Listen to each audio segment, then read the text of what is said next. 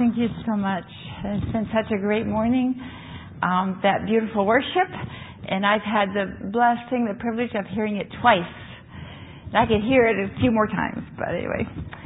But um, thank you for this week and for the ministry moments that I've been able to have with you in different groups and different ages, and sharing my heart. And I pray that now that I've been here a week, that maybe Spain will be a little bit more in your hearts and a lot more in your prayers. So thank you for this week. Um, I want you to look at the bulletin that you have, but the, the Martinez family bulletin. Just a minute, I want to um, talk about that a little bit.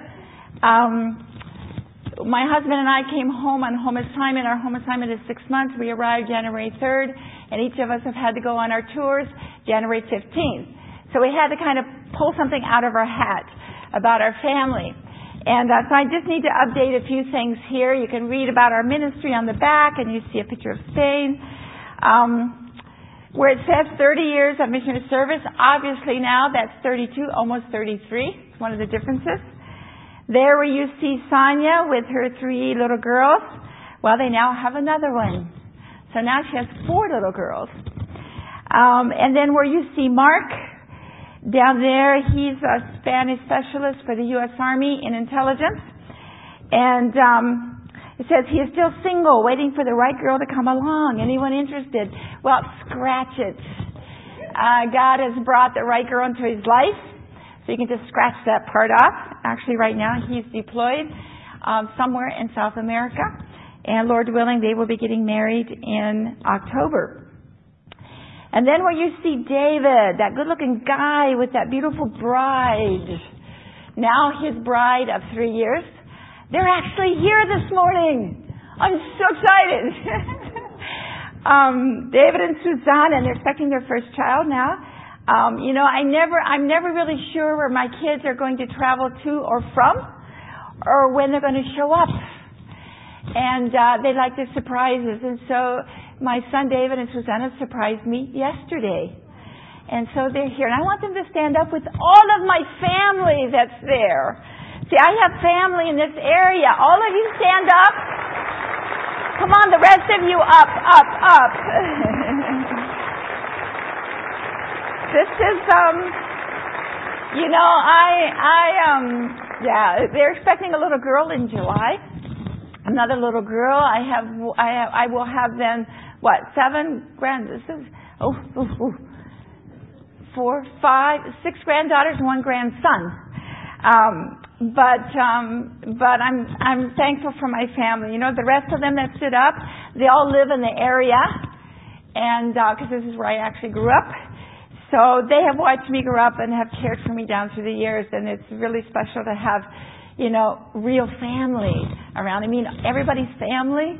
And as I travel around on tour and and live in different places, you know, you get to appreciate people as family, but then you get real family, you know, and that's been special for me this week to have uh, to have time with them, and uh, to I just appreciate their support of us, and they're always loving us and carrying us through. And I woke up this morning and looked out the window and I go, oh no, it's snowing you know, and, and we were out in East Springfield. I go, Gene, are we going to make it? And they go, oh yeah, this is nothing, know. See, I've been gone away from here too long. It looked like a lot of snow to me. But uh, we made it, and everybody else made it, and I'm really glad that they're here with me this morning.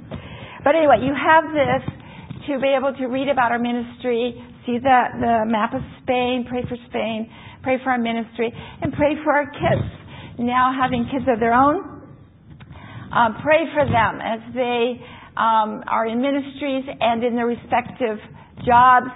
Pray that they will continue to walk close to the Lord in a world that does not promote that. Have you noticed? Um, and so we are always praying for our kids. You know, you can never pray, never stop praying for your kids. So pray for them. That's why we made that for you. Um, I want to share well, there's a verse in John that, that is close to my heart that says, um, I have no greater joy than to hear that my children walk in truth. And that does bring me great joy. But I want to read two verses before, as I start from Ephesians. If you want to look those up, you can. If not, you can just listen.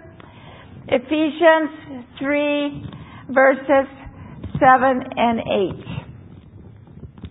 And these are two verses that we have adapted to, because we feel that they kind of describe how we see ourselves. Ephesians 3, 7 and 8. We became servants of this gospel by the gift of God's grace given us through the working of His power. And although we are less than the least of all of God's people, this grace was given us to preach to the Spaniards the unsearchable riches of Christ. And we've been doing that now 32 years, almost 33. But our exposure to Spain started just a little bit before that. We were at Columbia International University and they were putting together uh, a team to go on a summer missions trip to Spain. And they were looking for five people that spoke Spanish and they had four. One of them was my husband. And so they were struggling with the fifth one because it would probably have to be me, you see, because I was attached to my husband. But they didn't want me to go on this team because I didn't speak Spanish. But they didn't have a choice. So I went along on this team. We got everything together. We flew into Paris, took a train straight down through France, got to the Pyrenees border there that separates the Pyrenees Mountains that separates the two countries, changed trains, began to cross over the beautiful mountains. And we were having fun, you know, being the young people that we were. We were saying things like, oh man, suffering for Jesus. You know, we can handle this. Well, as we came down to um, our destination, got off the train, we were astounded because the beauty was gone. The beauty was gone. We found ourselves in the middle of a polluted, contaminated, dark, grimy, ugly city almost black from the contamination. And a pastor was there waiting to pick us up, and he took us to the apartment where we were going to be living for two months. A tiny little grim, dim, dark place. And because my husband and I were the married couple, we got the best room, which was just a little room off the little living room with kind of two sliding doors that would separate the two and it had two cots in it. That was the best room. Now we quickly learned several things about this place. First of all, we learned that you couldn't eat the food just anywhere or drank the water just anywhere because we did. And we became deathly sick. And I can remember lining up in front of the little bathroom there, the one bathroom. And one of us would go in and throw up flush the toilet, and come back out and get in line again. See, we were so sick. My husband was the worst. Got a bad case of worms. Lost like 25 pounds. Now I was sick, but I was the least sick. And I discovered later how God had taken care of me because I was pregnant with our first child and I didn't even know it at the time. But God took care of that little baby. Well, then we learned some other things about this place. We learned that it was also considered by the Spaniards to be the ugliest spot in the whole country. It was a polluted area, contaminated area. It was also a port city. And it was called the junkyard of Europe. Because all the ships and the boats that no longer function, they just dropped them off right there at this port. It was called the dump. So it gives you an idea of what this place looked like. Then we also discovered that this was the headquarters of the terrorist group that was in Spain that still is today. This is where they did all their planning. This is where they made all their bombs before they went out into the rest of the country. And I can remember that there were men with machine guns on every single corner. And the policemen were trying to, to catch the terrorists, and the terrorists were trying to kill the policemen. And I was trying to stay out of their crossfire. This place was awful. And the missionary that we were going to be with that summer said, look, he says, we're going to go up today, we're going to go to another area. He said, we're going to go around the curve. He said, there's always a roadblock at this place. And he said, I need you to do me a favor. He said, when we go around here and we come up to this roadblock, they will come to the windows with their machine guns and they'll stick them into the windows. He said, do me a favor. Keep your hands up where they can see them. Because if you don't, they will shoot into the car and they're going to kill all of us. And I thought to myself, no problem! I'll keep my hands up all summer! And we came to this roadblock and they came to the windows with their machine guns. We kept our hands up. They had just shot a German woman right before we had gotten there. Well, now we learned some more things about this place. The missionary gave us some more information. He said, you see, we're still under a dictatorship. Franco is still ruling. There's very little religious freedom. Some of the evangelicals have been killed. Some are in prison. Others have fled. Most of the missionaries have gone. Some have been kicked out. Others have just left. Some have been allowed to stay. There are still some here. But he said there's very little religious freedom. He said many of the churches, the big churches, any church this size, have been closed down. The little groups have been allowed to stay open. You know, a group of maybe five, ten, twenty people. Franco had allowed them to stay open. You know, I think Franco thought, you know, those little groups, five, ten, fifteen people, they're going to give up. They're going to grow discouraged. And they'll just kind of disappear all on their own. I'm not even worried about them. You know, if you look at history, dictators have the tendency to underestimate the power of God, don't they? And Franco was no different.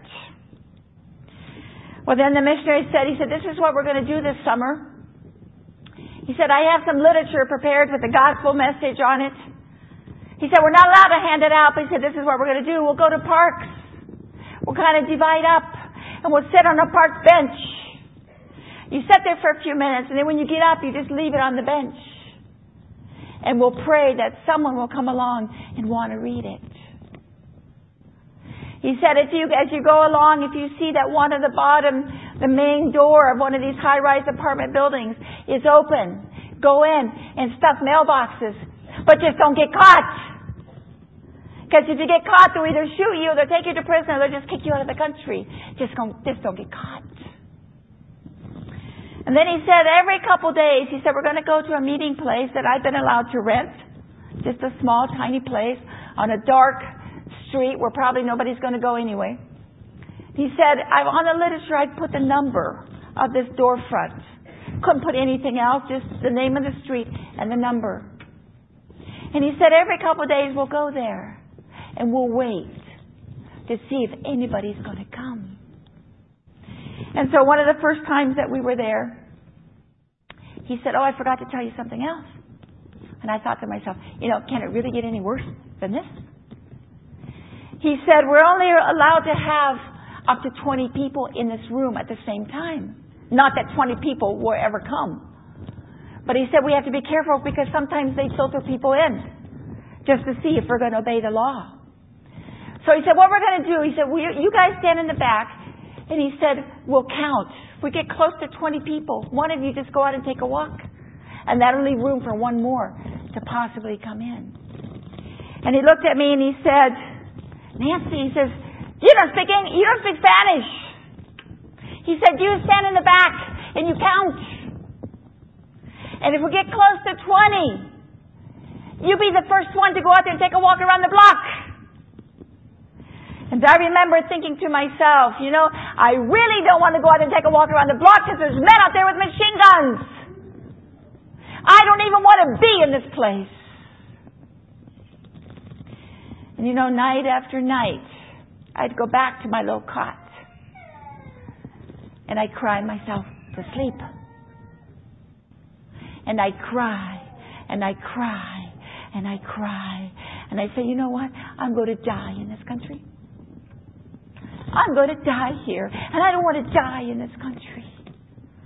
And night after night, I cried and I complained to my poor sick husband. And I'd say, you know, I'm going to go out there someday and I'm going to get shot. I'm going to get caught in that crossfire.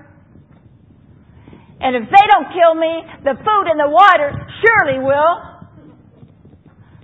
And if that doesn't do it, I'm going to go out there someday and this heavy smog that hangs over this ugly place is going to swallow me up and you'll never see me again. Now, how would you like to listen to that all summer? My husband did. Well, about halfway through, I had a bright idea. You see, because I'm a smart person. And in one of those nights, crying myself to sleep on my cot, I decided I'd make a promise to God. And through my tears, I said, you know, God, you just get me out of this country. And I'll love you forever, I promise. Now you see, that sounded so good to me. I was so sincere. Well, a couple of weeks went by. Things got worse before they got better. And another one of my moments, I thought, you know, what if that promise isn't good enough? Maybe I better take it a step further. And through my tears, I said, you know, God, you just get me out of this country. And I'll go wherever you want me to go and I'll serve you wherever you want me to serve you. I promise. Now, you have to understand something. Spain was not on my agenda. As I laid there making that promise to God, I had visions of Switzerland. And I can remember thinking of the blue sky. This place didn't have a blue sky. And I pictured, you know, the, the Alps the beautiful white Alps and the green valleys. And I thought, you know, surely you can drink the water and eat the food in that place without getting so sick. And I kind of pictured myself like Heidi. You know, I skipped through the Alps telling everybody about Jesus. You see, that, that was on my agenda. Well, we made it through that awful summer, the worst summer of my life. Got back here to America. So happy to be back here. I started teaching. I was a teacher. My pregnancy was going great. My husband was finishing his studies, still very, very sick. But you see, something had happened to me. And night after night, as I went to sleep, as I drift off to sleep, or during a, during a dream, all I could see were Spaniards. And I'd wake up in the morning and, and I think, what did I dream about? And all I could see were these long, sad faces.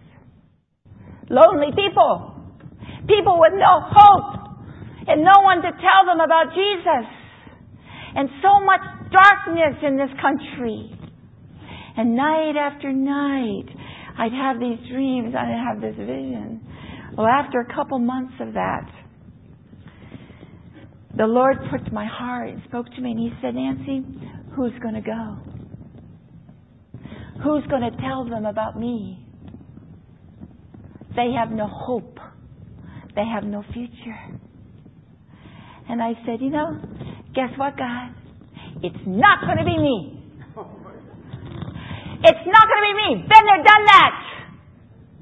It's not going to be me. Well, time went on. A few more months went on. The same thing.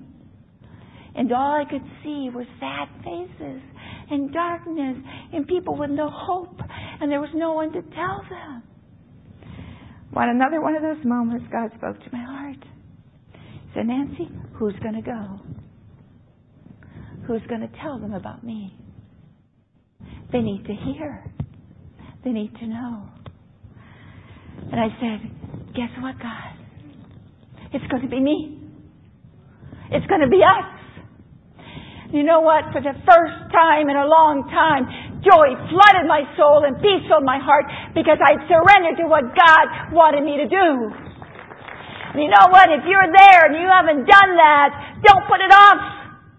Don't waste time. I did. When I had a problem, you see, I, I didn't want to tell my husband because he's still so sick with worms. We didn't talk about Spain. Spain had not been a good experience. And so I waited. Well, then I found out later that God had been saying the same thing to him. He was seeing the same thing. And God was saying the same thing to his heart. But you see, he didn't tell me. Because I was pregnant with our first child. And he wanted it to be a happy experience. We didn't talk about Spain. Spain had not been a happy experience. When our beautiful daughter was born, my husband got well. And he sat down with me and he said, honey, he said, I have something on my heart here I've got to share with you. We sat down and he said, you know, he said, God is calling us back to Spain. And I broke down and I wept. And I cried and I cried and he came over to me and he hugged me. And he said, oh honey, look at it this way. It can't be any worse than it's already been. And I said, I'm not crying because of that. I'm crying because I want to go back.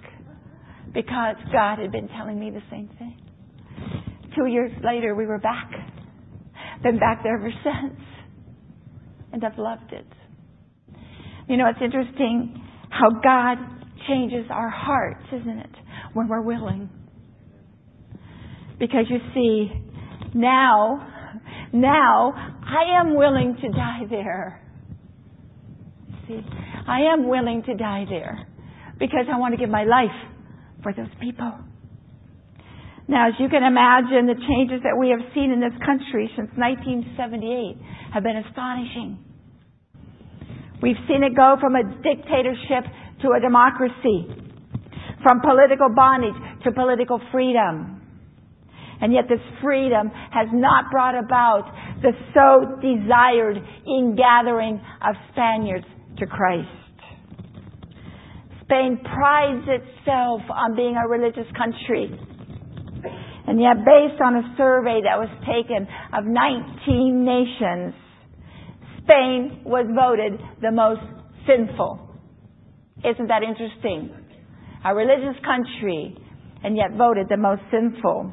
These are just a few of the reasons why.